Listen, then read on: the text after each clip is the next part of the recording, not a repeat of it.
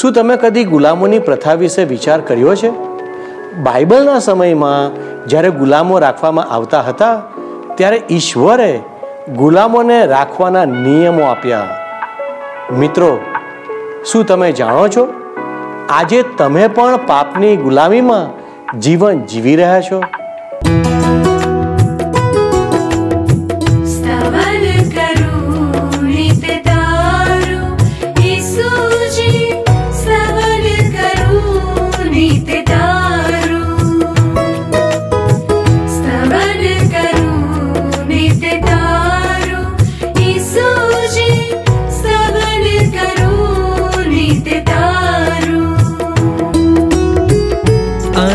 सवारे साध सा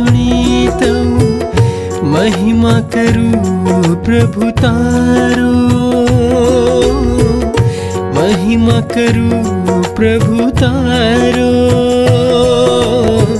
सवन करु नित तारु।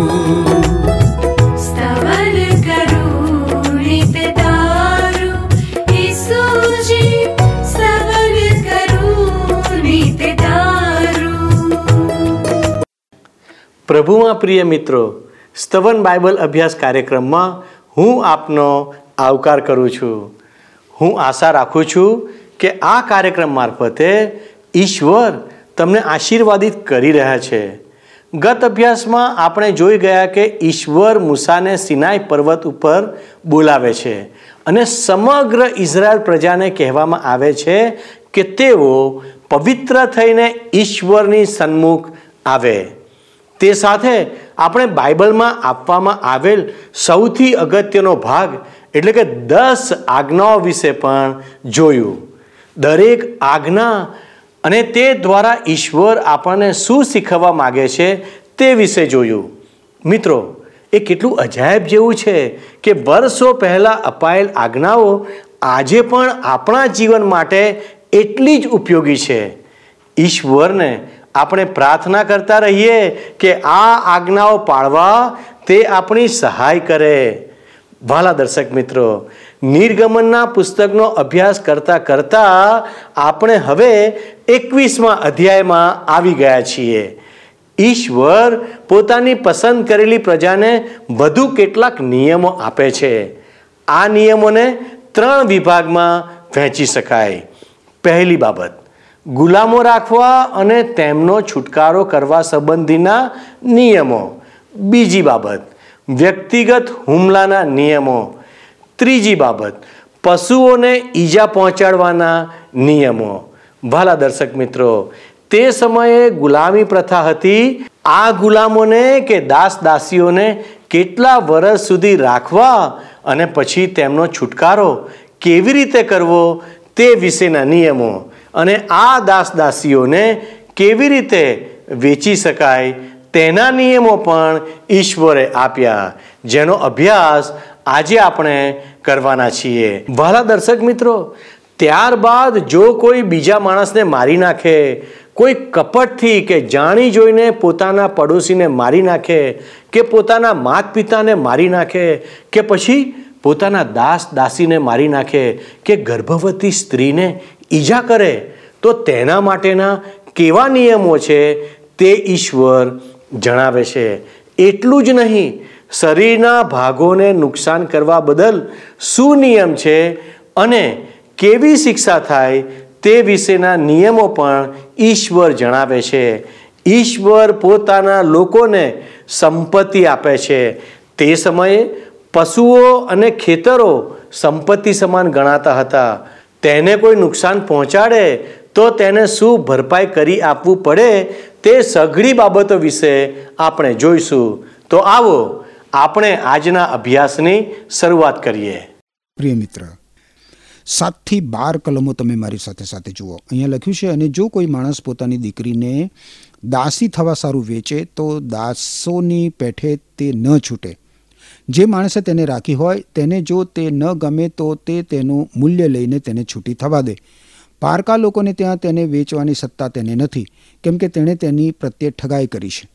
અને જો તે તેના દીકરાને માટે તેને રાખે, તો તે તેની પ્રત્યે પોતાના પુત્રીઓની પેઠે વર્તે. જો તે બીજીને રાખે, તો તે તેની ખોરાકી, પોશાકી તથા લગ્ન હકમાંથી કંઈ કમતી ન કરે. અને જો તે તેની પ્રત્યે એ ત્રણ ફરજો અદા ન કરે તો તે મફત એટલે વણ મૂલે છૂટી જાય. જે કોઈ માણસને મારીને તેનું મોત નિપજાવે, તે નિશ્ચય મારો જાય. હવે અહીંયા મિત્ર બારમી કલમમાં દેહાંત દંડની સજા માટેનો પાયો જોવા મળે છે. ઘણા બધા રાષ્ટ્રોએ સદીઓથી આ કાયદો સ્વીકારેલો છે. ઇઝરાયેલી પ્રજાને ઈશ્વરે આ કાયદો આપ્યો હતો કે ખૂનીને દેહાંત દંડની સજા કરવી. લેવીયના પુસ્તકના ચોવીસમાં અધ્યાયની સત્તરમી કલમ તમે જુઓ બાઇબલમાં, જૂના કરારના વિભાગમાં, લેવીયનું પુસ્તક ચોવીસમો અધ્યાય, સત્તરમી કલમ તો લખ્યું છે કે જે જન કોઈ મનુષ્યને પ્રાણઘાતક માર મારે તો નિશ્ચય તે માર્યો જાય. હવે આપણે તેરમી કલમ જોઈએ. નિર્ગમનનું પુસ્તક એકવીસમો અધ્યાય. તેરમી કલમ શું કહે છે?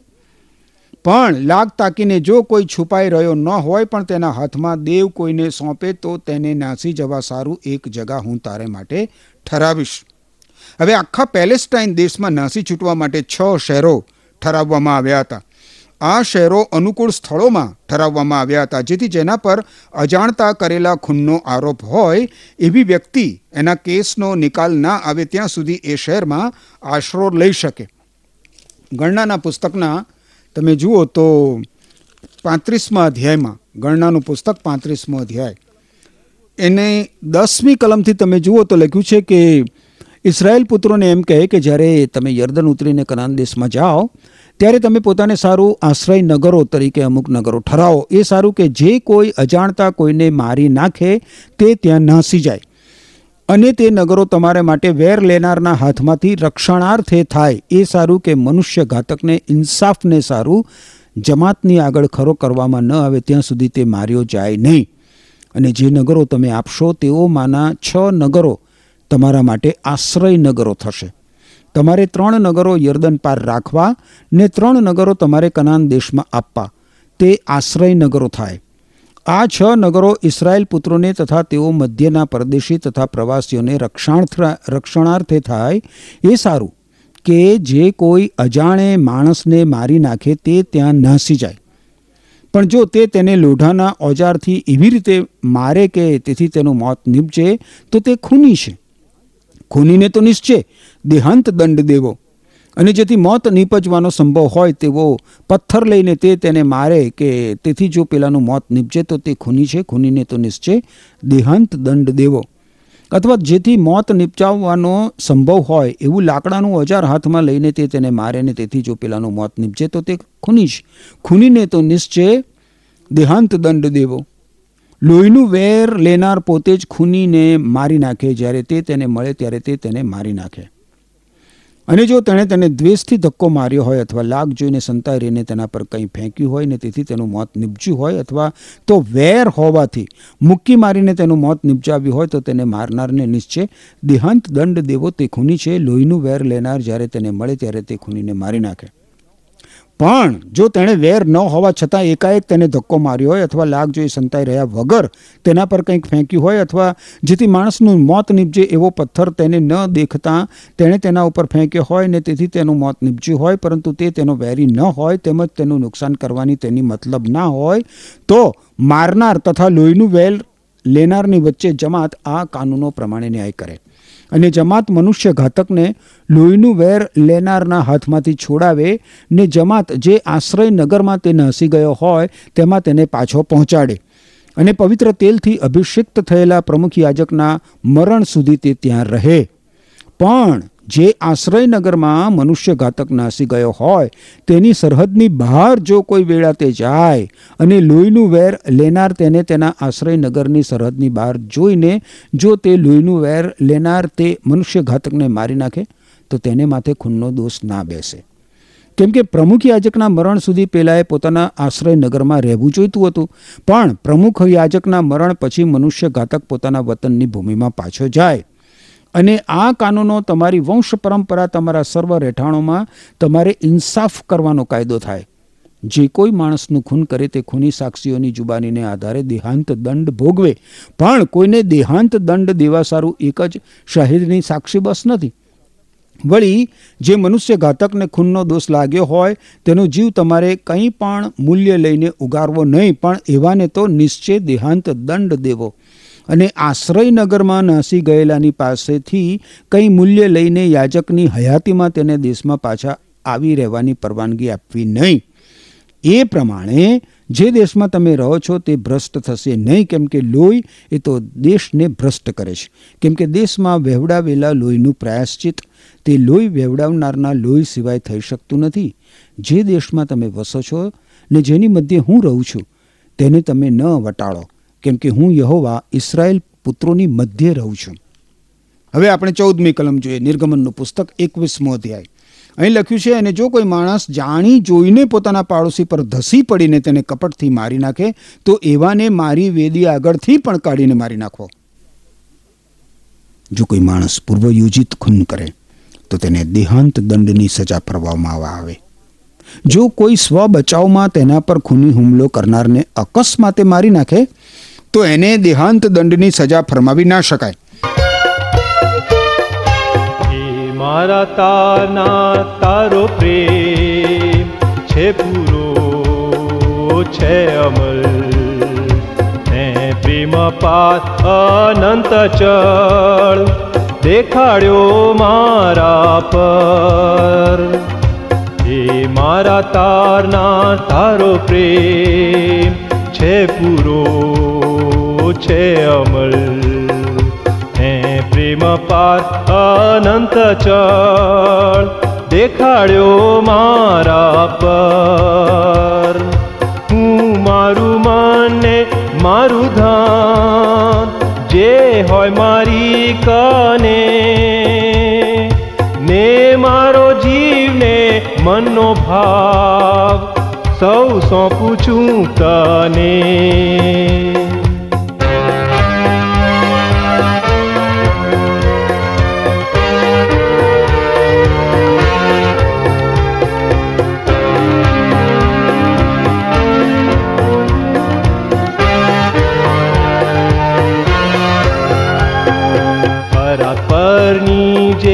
યોગ્યતા હું તારામાં દેખું તેના ઉપર ધ્યાન ધરી સૌ ભરોસો ટેકું શરમનો પણ જે મરણ સ્થાન તે રાજીથી સહ્યો તે સંભારી મારો આત્મા થયો હે મારા તારના તારો પ્રેમ છે પૂરો છે અમલ હે પ્રેમ પાથ અનંત ચ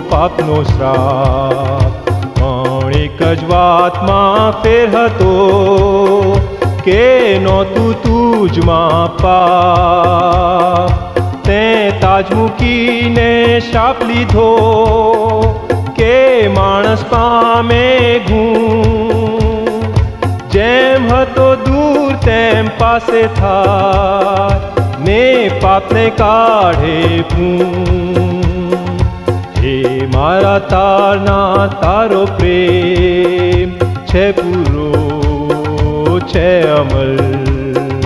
હે પ્રેમ પાર અનંત ચ દેખાડ્યો મારા પર.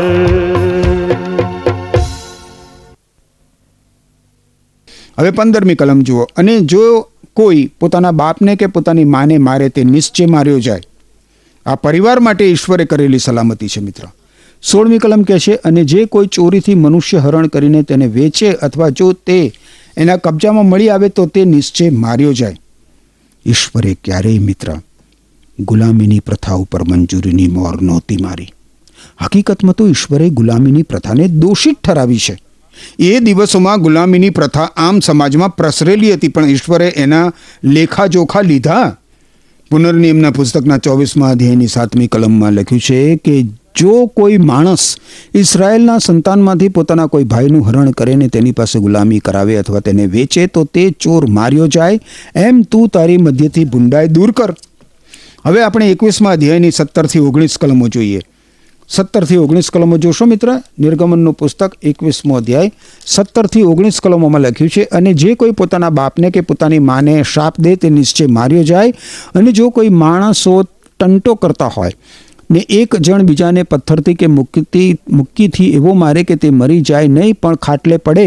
અને જો તે પાછો ઉઠે ને લાકડીએ ટેકીને હરીફરી શકે, તો તેને મારનાર છૂટી જાય. કેવળ એ તેના વખતની નુકસાની ભરી આપે ને તેને પૂરેપૂરો સાજો કરાવી આપે. અહીં આપણે જોઈએ છીએ તો ઈજા પામનારે ઈજા પામનારને, ઈજા પમાડનારે, ઈજા પામનારને એના નુકસાનનું પૂરેપૂરું વળતર ચૂકવી આપવું. એના સમયના વ્યયનું અને એના દવા દારૂના ખર્ચનું. આ બધા કાયદા કાનૂનો મિત્ર દુનિયાના મોટા ભાગના કાયદા કાનૂનોનો પાયો છે. સુસંસ્કૃત રાષ્ટ્રના વિકાસ માટેના કાયદા કાનૂનો એનો આ મૂળ પાયો છે. લેવી એના પુસ્તકના વીસમા અધ્યાયની નવમી કલમ તમે જુઓ તો એમાં લખ્યું છે કેમ કે પોતાના બાપને કે પોતાની માને શાપ દેનાર પ્રત્યેક માણસ નિશ્ચય માર્યો જાય, તેણે પોતાના બાપને કે પોતાની માને શાપ દીધો છે તેનું લોહી તેને માથે. અને આપણે જોઈએ માથી અનુસાર શુભ સંદેશ બાઇબલમાં નવા કરારના વિભાગમાં. એના પંદરમા અધ્યાયની ચોથી કલમ તમે જુઓ. તો ત્યાં લખ્યું છે કે તારા માત પિતાનું સન્માન કર. જો કોઈ પોતાના માત પિતા વિશે ભૂંડું બોલે તો તેને મારી નાખવામાં આવે. હવે આપણે મિત્ર નિર્ગમનના પુસ્તકમાં આગળ વધીએ, એકવીસમા અધ્યાયમાં. વીસથી ત્રેવીસ કલમો જોઈએ. અહીં લખ્યું છે, અને જો કોઈ પોતાના દાસને કે પોતાની દાસીને લાકડીથી મારીને તેને ઠેર મારી નાખે, તો તેને નિશ્ચય શિક્ષા થાય. પણ જો તે એક બે દિવસ જીવતું રહે, તો એને શિક્ષા ન થાય, કેમ કે તે તેની પોતાની સંપત છે. અને જે માણસો એકબીજા સાથે લડતા, કોઈ ગર્ભવતી સ્ત્રીને ઈજા કરે ને તેથી ગર્ભપાત નિપજે પણ પાછળથી બીજું કંઈ નુકસાન ન થાય, તો તે સ્ત્રીનો ધણી તેને માથે ઠરાવે તેટલો દંડ તેને આપવો પડશે. અને ન્યાયાધીશો ઠરાવે તે પ્રમાણે તે આપે. ત્રેવીસમી કલમ. પણ જો પછીથી બીજું કંઈ નુકસાન થાય, તો તારે જીવને બદલે જીવ. ચોવીસમી અને પચીસમી કલમ જુઓ, આંખને બદલે આંખ, દાંતને બદલે દાંત હાથને બદલે હાથ, પગને બદલે પગ, બળવાને બદલે બાળવું, ઘાને બદલે ઘા, ફટકાને બદલે ફટકો ભરી આપવા. આ કાયદો પણ મિત્ર નુકસાન ભરપાઈ કરી આપવા માટે છે. માનવ સમાજ અને માનવીની સંપત્તિની સુરક્ષા તેમજ વ્યવસ્થા માટે કાયદો વ્યવસ્થા આવશ્યક છે. લેવીએના પુસ્તકના ચોવીસમાં અધ્યાયમાં તમે જુઓ મિત્ર, લેવીનું પુસ્તક ચોવીસમો અધ્યાય. અને એની ઓગણીસ અને વીસ કલમો તમે જુઓ તો લખ્યું છે, જે કોઈ માણસ પોતાના પાડોશીને શરીરે ખોડ થાય એવું કંઈ કરે, તો જેમ તેણે કર્યું હોય તેમ જ તેને કરવામાં આવે. ભાગવાને બદલે ભાગવું, આંખને બદલે આંખ, દાંતને બદલે દાંત, જેવી ખોડ તેણે કોઈ માણસના શરીરમાં કરી હોય, તેવો જ બદલો તેને અપાય. હવે પ્રભુ ઈસુ ખ્રિસ્ત મિત્ર પૃથ્વી પરના આગમન બાદ પ્રભુ ઈસુ ખ્રિસ્તે આ નિયમને ટાંકતા માથી અનુસાર શુભ સંદેશના પાંચમા અધ્યયની આડત્રીસ, ઓગણચાળીસ અને ચુમ્માલીસ કલમોમાં કહ્યું છે કે આ પ્રમાણે કહેવામાં આવ્યું હતું, તે તો તમે સાંભળ્યું હશે, આંખને બદલે આંખ અને દાંતને બદલે દાંત. પણ હવે હું તમને કહું છું, જો કોઈ તમને નુકસાન કરે, તો વેર વાળશો નહીં.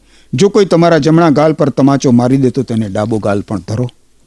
અને ચુમ્માળીસમી કલમમાં તો પ્રભુ ઈસુ ખ્રિસ્ત કહેશે જેઓ તમને સતાવે છે, તેઓને માટે પ્રાર્થના કરો. તમારા દુશ્મનો પર પ્રેમ કરો. આપણે મિત્ર, ઈશ્વરનો આભાર માનીએ કે આપણા દુષ્કર્મોના બંધનોમાંથી આપણા પાપોની શિક્ષામાંથી ઉદ્ધાર પ્રાપ્ત કરવા નિયમ પાલનનો બોજ આપણે ઉઠાવવાનો નથી. ઈસુ ખ્રિસ્તની કૃપાથી આપણો ઉદ્ધાર શક્ય બન્યો છે. રોમન લોકોને લખેલા પત્રના ત્રીજા અધ્યાયની અઠ્યાવીસમી કલમમાં લખ્યું છે કે માણસ નિયમશાસ્ત્રની માગણીઓ પૂરી કરવાથી નહીં, પણ ફક્ત ઈસુ ખ્રિસ્ત ઉપરના વિશ્વાસથી જ ઈશ્વર સાથે સીધા સંબંધમાં આવે છે. ખેર, હવે આપણે પાછા નિર્ગમનના પુસ્તકમાં ફરીએ અને એકવીસમાં અધ્યાયની છવ્વીસ અને સત્યાવીસ કલમો જોઈએ. અહીં લખ્યું છે, અને જો કોઈ માણસ પોતાના ચાકરને આંખ પર કે પોતાની ચાકરડીને આંખ પર મારીને તે ફોડી નાખે, તો તેની આંખની ખાતર તે તેને છોડી દે. અને જો તે પોતાના ચાકરનો દાંત કે પોતાની ચાકરડીનો દાંત ભાંગી નાખે, તો તેના દાંતની ખાતર તે તેને છોડી દે.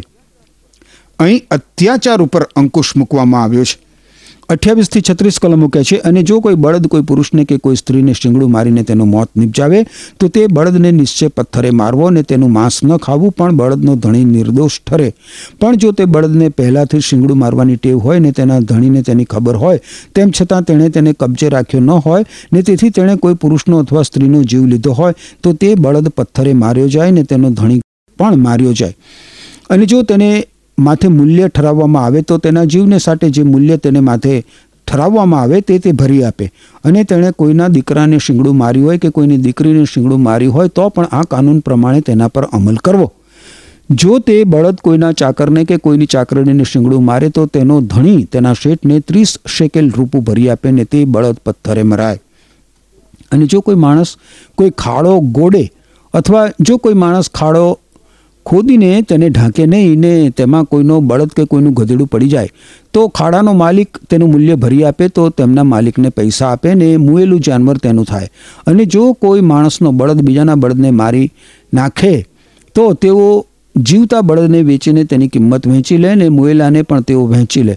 અથવા પોતાના બળદને અગાઉથી મારવાની ટેવ છે તેવી ખબર તેના માલિકને હોવા છતાં, જો તેણે તેને કબજે રાખ્યો ન હોય, તો તે બળદને બદલે બળદ નિશ્ચય આપે ને મુએલું જાનવર તેનું થાય.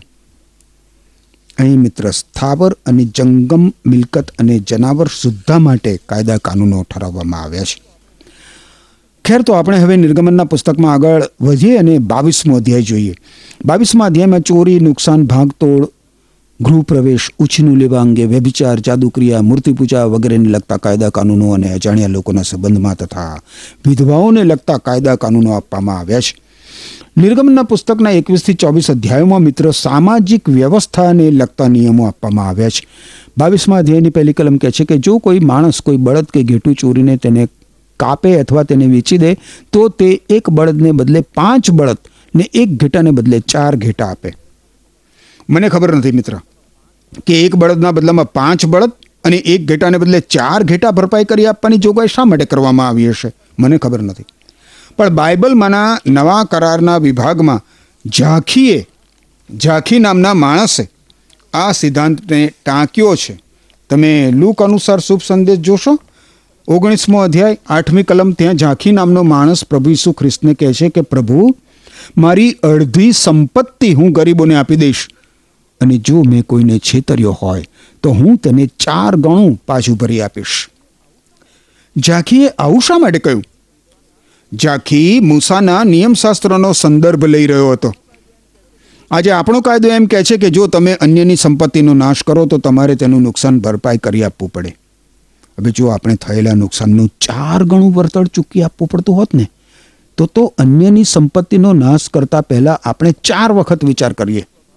મનુષ્યનો તો સ્વભાવ જ એવો ને એવો છે અને ઈશ્વર પણ એવા એ જ છે. એટલે ઈશ્વર મનુષ્ય સાથે મનુષ્ય માટે શ્રેષ્ઠતાના ધોરણે વ્યવહાર કરે છે. બીજી કલમ કહે છે, બાવીસમા અધ્યાયની નિર્ગમનનું પુસ્તક શું કહે છે? જો કોઈ ચોર ખાતર પાડતા પકડાઈ જાય ને એવો માર ખાય કે તે મરી જાય તો તે ખૂન કર્યું ગણાય નહીં. આ કાયદો સંરક્ષણ માટે, સંપત્તિના રક્ષણ માટે આપવામાં આવ્યો હતો. આજે દોષિત વ્યક્તિને સ્થાને નિર્દોષ વ્યક્તિને સજા થાય છે. નિર્દોષ વ્યક્તિને. ઈશ્વરનો નિયમ માનવીને અને તેની સંપત્તિને સલામતી બક્ષે છે, મિત્ર. આ સિદ્ધાંત ઉપર માનવીને તેની સંપત્તિનું અને ઘરનું રક્ષણ કરવાનો અધિકાર છે. ઈશ્વરના નિયમો મૂળભૂત સિદ્ધાંતો છે, જે માનવ સમાજને કાયદો અને વ્યવસ્થા પૂરા પાડે છે, મિત્ર. જો માનવીએ નિર્ગમનના પુસ્તકમાં આપવામાં આવેલા નિયમો અપનાવ્યા હોત, તો આજે શેરીઓમાં અને જાહેર રસ્તાઓ ઉપર પાંગરતા, દૂષણોનું અને ગુનાખોરીનું પ્રમાણ નહીવત હોત. ઠીક તો આપણે નિર્ગમનના પુસ્તકના બાવીસમાં અધ્યાયમાં આગળ વધીએ અને ત્રીજી અને ચોથી કલમ જોઈએ. અહીં લખ્યું છે કે જો સૂર્ય ઉગ્યો પછી તેને મારે, તો તેને ખૂનનો દોષ લાગે. ચોરેલા માલની નુકસાની ચોર ભરી આપે અને જો તે છેક કંગાલ હોય, તો તેની ચોરીને લીધે પોતે વેચાઈ જાય. જો ચોરેલી વસ્તુ તેના કબજામાં જીવતી મળી આવે, પછી તે બળદ હોય કે ગધેડું હોય કે ઘેટું હોય, તો તે બમણું ભરી આપે. જો માણસ ચોરી કરે તો તેણે જે વસ્તુ ચોરી હોય એનાથી બમણી વસ્તુ તેણે ભરપાઈ કરવી આપવી પડે. આ માટે એણે ગુલામ તરીકે પણ પોતાની જાતને વેચી દેવી પડે ને, તો પણ એણે વેચી દેવી, જેથી વળતર ભરપાઈ થઈ શકે. બાઇબલમાં તમે જુઓ, મિત્ર નવા કરારના વિભાગમાં તો એફએસસી લોકોને લખેલા પત્રના ચોથા અધ્યાયની અઠ્યાવીસમી કલમમાં લખવામાં આવ્યું છે, અઠ્યાવીસમી કલમ કે જે માણસ ચોરી કરે છે, તેણે તેમ કરવાનું બંધ કરવું અને ધંધો રોજગાર કરવો જોઈએ, જેથી પોતાના માટે પ્રમાણિક રીતે કમાય અને ગરીબોને મદદરૂપ થાય. સમયની ચોરી, કામ ચોરી, નાણાંની ઉચાપત, ખાતર પાડવું વગેરે કેટલી ભયંકર બાબતો છે. ઈશ્વરનું વચન કહે છે ઈશ્વરનું વચન મિત્ર કહે છે, એફએસસી લોકોને લખેલા પત્રના ચોથા અધ્યાયની અઠ્યાવીસમી કલમમાં કે જે માણસ ચોરી કરે છે, તેણે તેમ કરવાનું બંધ કરવું અને ધંધો રોજગાર કરવો જોઈએ, જેથી પોતાના માટે પ્રમાણિક રીતે તે કમાય અને ગરીબોને મદદરૂપ થાય. પ્રિય મિત્ર, ઈશ્વરના પવિત્ર વચનો આપણા માર્ગોને માટે સાચે જ કેટલા બધા પ્રકાશરૂપ છે. આપણા પગોને માટે કેટલા અદ્ભુત દીપક સમાન છે. મારા હૃદયની તમને એ જ વિનંતી છે, મિત્ર, કે રોજ બરોજ તમે જાતે બાઇબલમાંના ઈશ્વરના પવિત્ર વચનો વાંચતા રહો.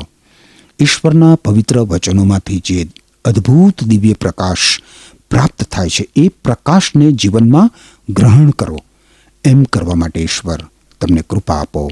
આમેન. પ્રિય મિત્રો હું આશા રાખું છું કે આજના વચનોના અભ્યાસ મારફતે ઈશ્વરે તમને આશીષ આપી છે. ઈશ્વર પોતાના લોકોની કાળજી લઈ રહ્યા છે. નાનામાં નાની વાત માટે પણ તે નિયમ આપે છે કે લોકો તે પાળે અને યોગ્ય જીવન જીવે. ખૂની હુમલાઓ, મારામારી અને ચોરીઓ તે સમયમાં પણ હતા. માટે તે બધા વિશે આપણે આજે શીખ્યા. આપણા ઈશ્વર તે વ્યવસ્થાના અને નિયમોના ઈશ્વર છે. ઈશ્વર દાસ દાસીઓને ગુલામો તરીકે રાખવા માટેના ઝીણવટ ભર્યા નિયમો આપે છે. તે છુટકારાના નિયમો પણ આપે છે.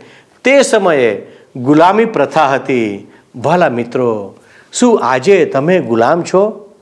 તમે મને કહી શકો કે ના, હું તો સ્વતંત્ર છું. પણ ના ના મિત્રો, મનુષ્ય હજુ પણ પાપની ગુલામીમાં જીવી રહ્યો છે. આજે પણ ઘણા બધા લોકો પાપના ગુલામો છે. પણ આપણે ઈશ્વર પિતાને ધન્યવાદ આપીએ કે તેમણે તેમના દીકરા પ્રભુ ઈસુમાં તારણની યોજના સાકાર કરી. પ્રભુ ઈસુએ વધસ્તંભ ઉપર પોતાનો પ્રાણ આપીને પોતાનું પવિત્ર રક્ત વહેવડાવીને આપણા પાપોને ધોઈને શુદ્ધ કર્યા.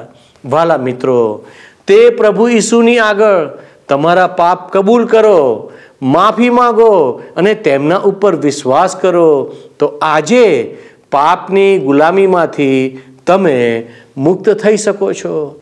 વાલા દર્શક મિત્રો, ભલે આ નિયમો ઘણા વર્ષો જૂના હોય, પણ આજે પણ તે એટલા જ જીવંત છે અને પાળવા લાયક છે. પ્રભુ, આ નિયમો પાળવા આપણી સહાય કરો અને દરરોજ આ નિયમો આપણે પાળીએ, જેથી કરીને આપણું દૈનિક જીવન એ પ્રભુમાં આશીર્વાદિત બને. ઈશ્વર આપ સર્વને આશીષ આપો. આમેન. શું તમને આ કાર્યક્રમ ગમ્યો? અત્યારે જ અમને મિસ કોલ કરો.